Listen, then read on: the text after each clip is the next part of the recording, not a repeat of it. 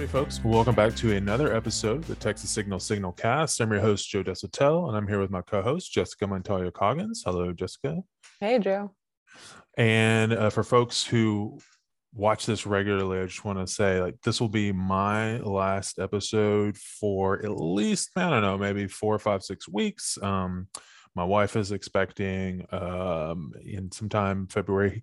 Uh, actually, our due date is the first day of early voting. So, so, it, so fitting for your political family. I mean, you know, we can't get away from it. It is like I, I like to tell people I was born into politics uh, because my dad ran for city council the year I was born.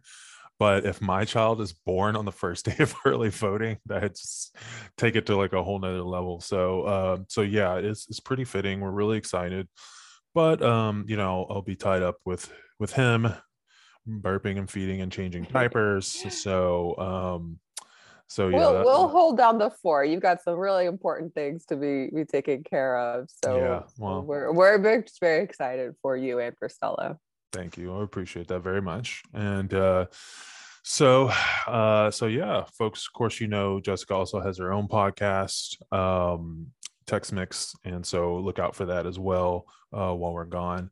Uh, but anyways a lot of other really cool and exciting things happening um, at the signal. You you are going to be um, uh, moderating a debate of the attorney general candidates which is really one of the premier uh, primary uh, races statewide uh, on either side of the ballot Yes. Um, so I'm co moderating uh, with Gromer Jeffers from the Dallas Morning News, and we're going to be at the Texas AFL CIO, their virtual conference. Uh, it was supposed to be all in person, and then obviously, sort of with with Omicron, it, it, it kind of went virtual.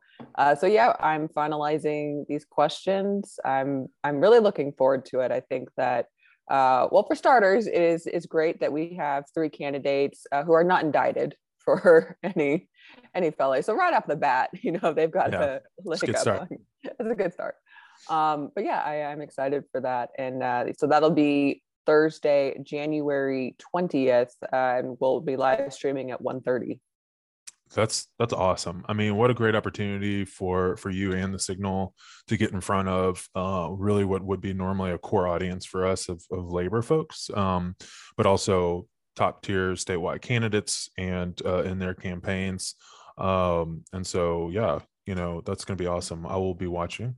Uh, so yeah, let's let's talk a little bit about this week's politics. And you know, it's really two things that stand out the most. It's the uh, the total debacle on the border of the uh, Operation Lone Star, which was essentially a, campaign ploy from Greg Abbott to look strong and tough while he's in this primary. Um, and then basically Omicron, as you've already kind of mentioned, is is changing things, making things happen. Um, and so uh, there's been a lot of uh, dichotomy of response from the governor on Omicron. Um, uh, trying to basically have it both ways and appear to Republicans as like, no, we we're never, you know, we're not going to promote and, and or enforce vaccines or masks, but on the other hand, begging for federal help from Biden.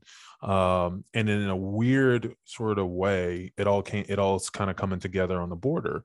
Uh, because a very high percentage of our National Guard who's sitting down there are unvaccinated um, and the borders where we were seeing um, him specifically ask for more testing sites to go down there on the border. So um, it's it's a huge mess. Um, but let's talk about Operation Lone Star a little bit. So this was essentially from Abbott's point of view uh, perspective, the response to uh, what we saw last year, somewhat of a surge on the border uh, migrants, and so he is basically while they build the wall, want to have a operational force of National Guards, uh, men and women there. But uh, for most people, they probably know that the National Guard is normally they're only activated for emergency cases and for very short periods of time.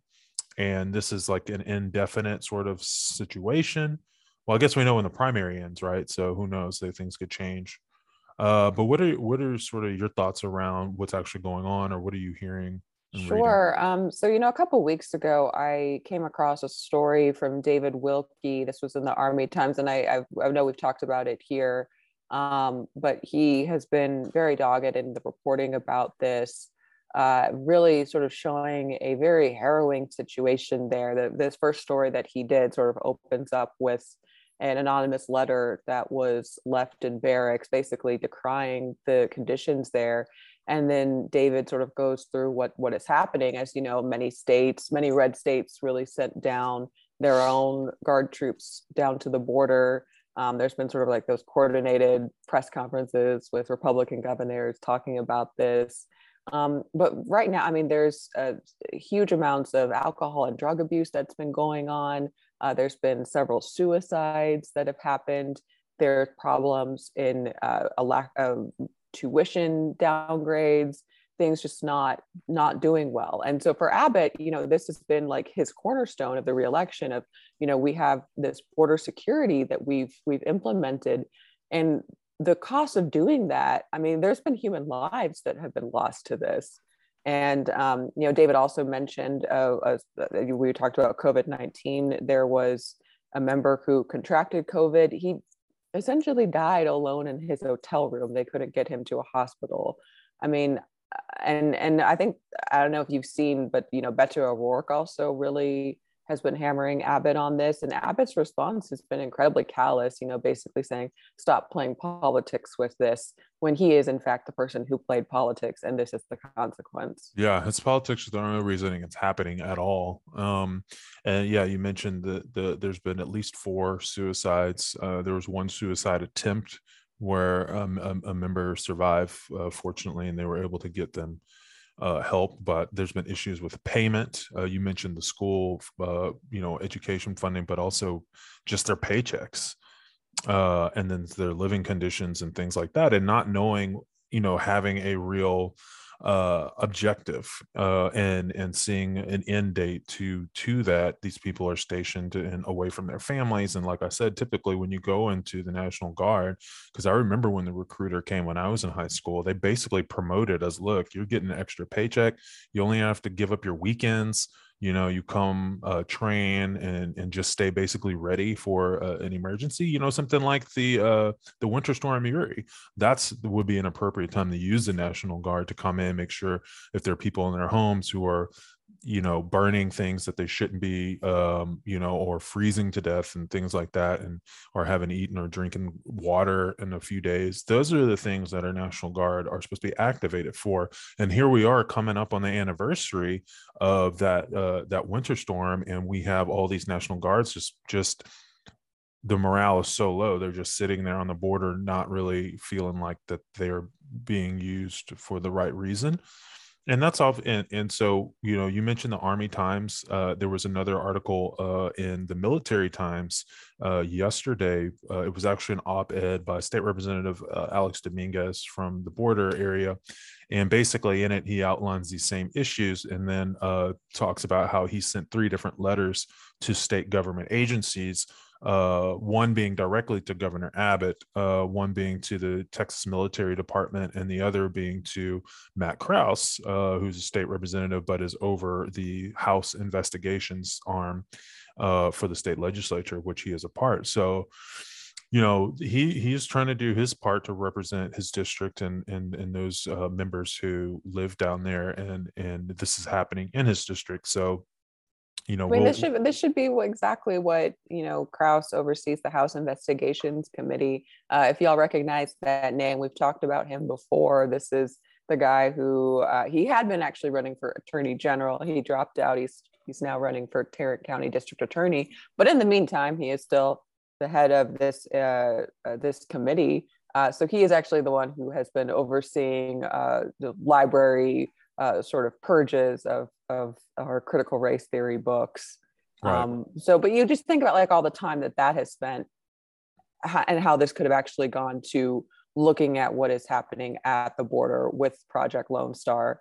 Um, and it's just these priorities that Republicans have. They always talk about, oh, we're for border security, we're for the troops, and every at every which way, they never are. That's absolutely right. I mean, yeah, these if you cared about them, you would have them home with their families over the holidays, and that's not what they did. And it's just like, you know, you bring up that Matt, yeah, Matt Krause is choosing to investigate libraries and public schools um and not library for, like book but you know the books, books within books you know that by ruby bridges or um you know toni morrison that's that's that's what we're we're paying attention to not not something like this yeah i mean it's it's pretty awful.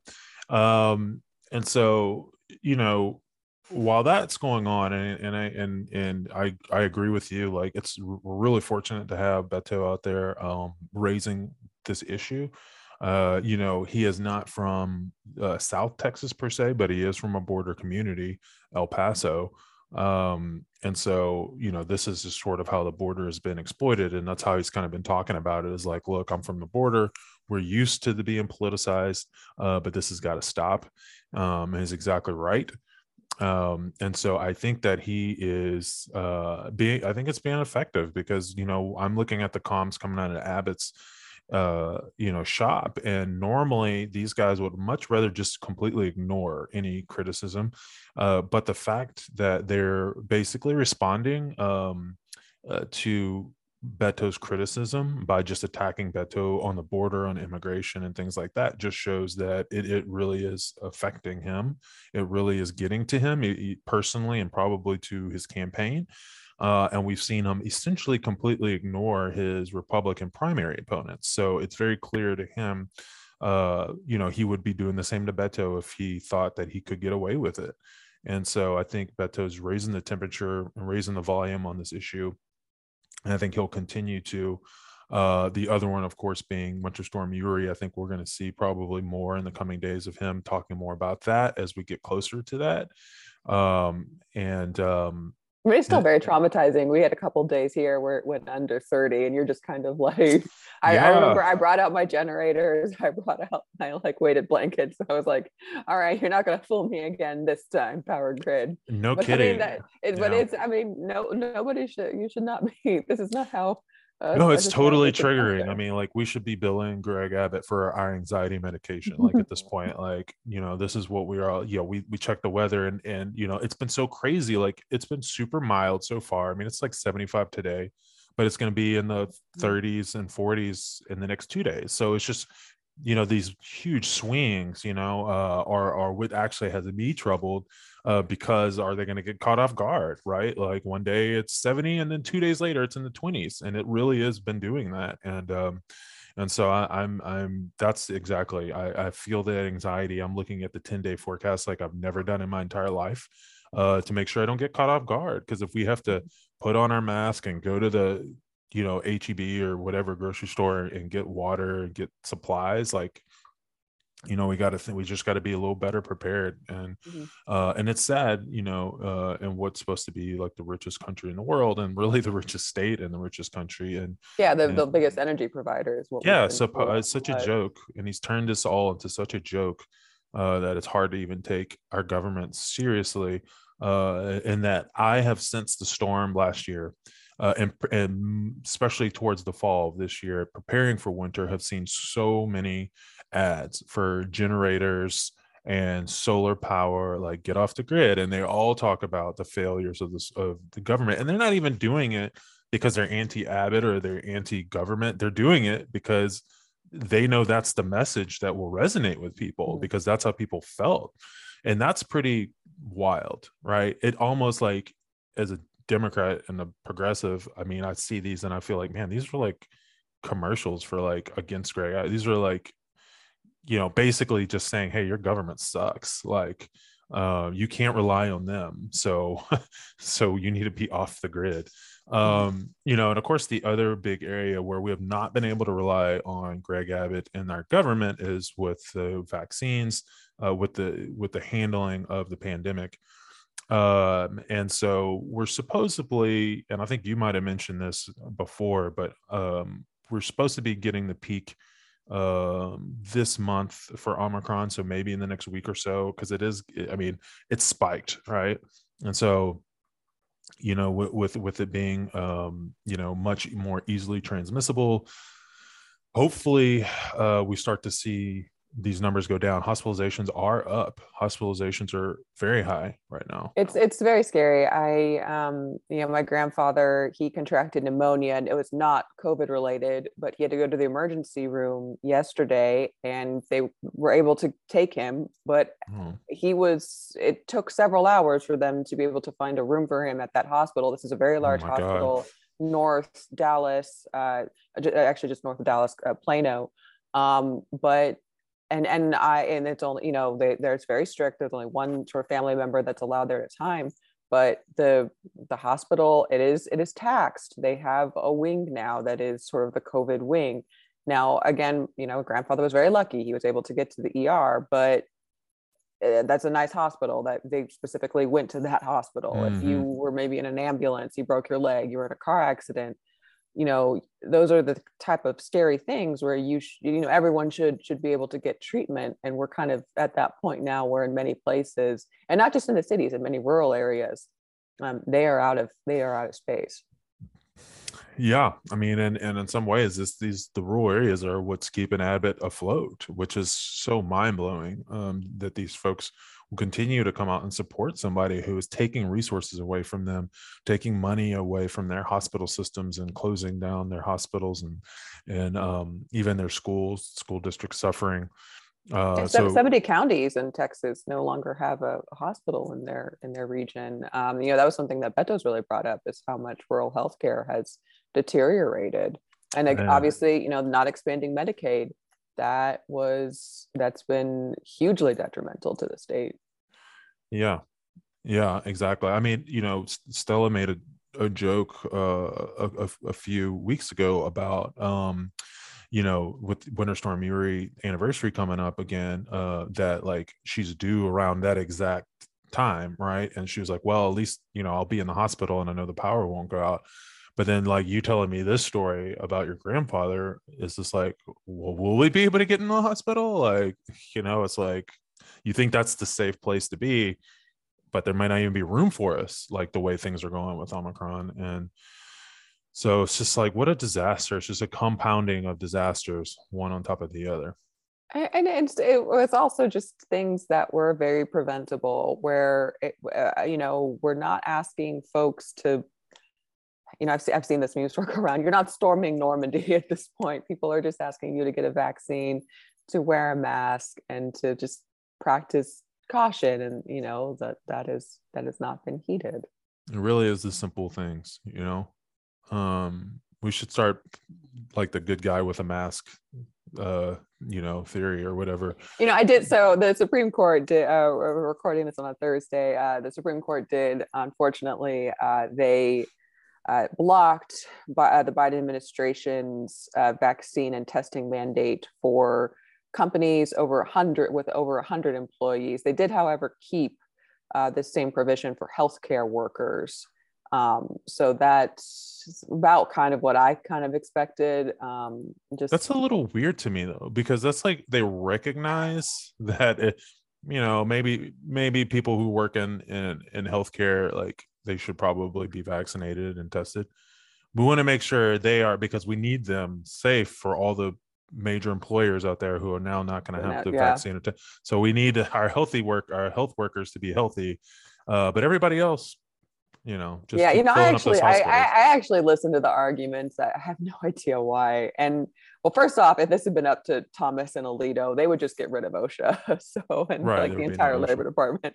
Um, but uh, um, I, I kind I could just tell that there was a lot of hostility towards this. Uh, they don't want to force you to get a vaccine, but they do want to force a woman to, you know, carry a carry a, a, a baby to to term uh, against her will. Um, but uh, um, so that that is, uh, you know, unfortunate. But I mean, there's things that I think that you know places could be doing. I saw there was a province in Canada where they were requiring the vaccine cards. I think for um, I think for like liquor stores. um, so it's like you know that that's that's a creative thing to do.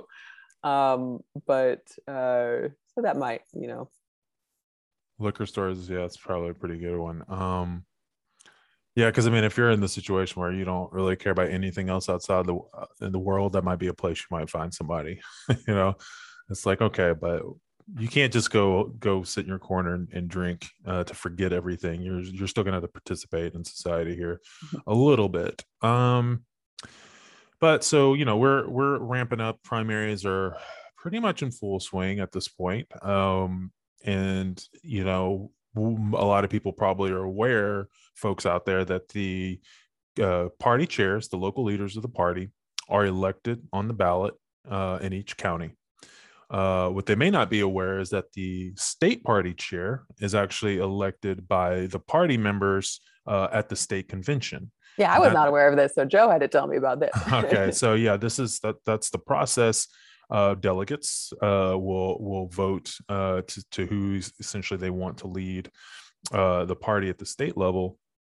For the last, I don't know, man, uh, many years actually. I don't know if it's quite ten yet, but Gilberto Hinojosa uh, who's a former judge in South Texas, uh, has been um, the chair for the state party, and he is running for reelection. But he has two challengers: Kim Olson, who uh, we've probably had on this show, I would imagine, before, because she's been a statewide candidate and she's also run for Congress. Um, and then there is another candidate, uh, Carroll Robinson, who is a professor in Houston, Texas, I think at uh, Texas Southern University um, and he has been very active in party politics and specifically in the African American community. Uh, so it'll be that's a diverse set of, of folks um, who will be coming at it and, and have different uh, takes uh, and visions for the party. And so, of course, here at the Signal, we will be giving them those platforms to be able to talk about that. Um, and uh, and we will be reaching out to them and and trying to get their vision for the party moving forward. Um, and possibly maybe we can get you jessica to moderate a debate between all three of them that would be that would be a lot of fun i think i think we definitely would get some eyeballs on that um very interesting um so just I'll, I'll my questions although i don't think they would be that applicable but you know well probably well, it could be some. We'll, we'll make some, some, of them, but yeah, I think I think that there's some. um you know, at the at the very least, I think it's it, would be really great to just hear the competing visions for the for the party overall. You know, we we keep making. No, these... I mean, a lot of people have a lot of questions. Uh, you know, after 2020, we you know we we went through many the quote unquote autopsies of what occurred throughout the state. A lot of folks want to want to know what's going on. We've, you know, we've, we've been talking about Beto O'Rourke. We've talked about this upcoming Attorney General's debate. You know, we've got a lot of opportunities to sort of break through statewide, something Democrats haven't done in 25 years. It's, yeah. you know, it's, we're coming up on, on, on a while here. Um, and, uh, you know, this is, uh, so I think that, yeah, folks would be really interested in this. Yeah. So, well, you heard that, folks. Uh, keep it here, uh, tuned in at texassignal.com. And, and we really appreciate uh, you following us um, here and keeping up with all the breaking news that's going on in Texas. We certainly try to do our best to keep you informed. Um, so make sure to join the conversation at Texas Signal on all the social media channels TikTok, Instagram, uh, Facebook, and Twitter. Uh, and of course, listen to the podcast anywhere you get podcasts. We certainly appreciate that. And if you are so inclined to become a Patreon, we definitely appreciate that. We've actually seen our numbers going up over the last few weeks. People just, you know, pitching in in small dollar amounts every month. But believe me, it adds up so that we can continue to do this. This is a unique platform and opportunity that we have in Texas. And we definitely want to keep it going, especially in such an important year. Every year it gets more important in the state. So, um, with that, um, I guess I'll see you not uh, after the voting happens. We'll yeah, we're very we're very excited to welcome our new member of the Texas Signal family. So yeah. we'll we'll uh, we'll they'll have to make an appearance. Yeah. Oh yeah, there'll be one. The great reveal. All right. Well, till later, folks. Thanks again, and we'll talk to you soon. Bye, guys.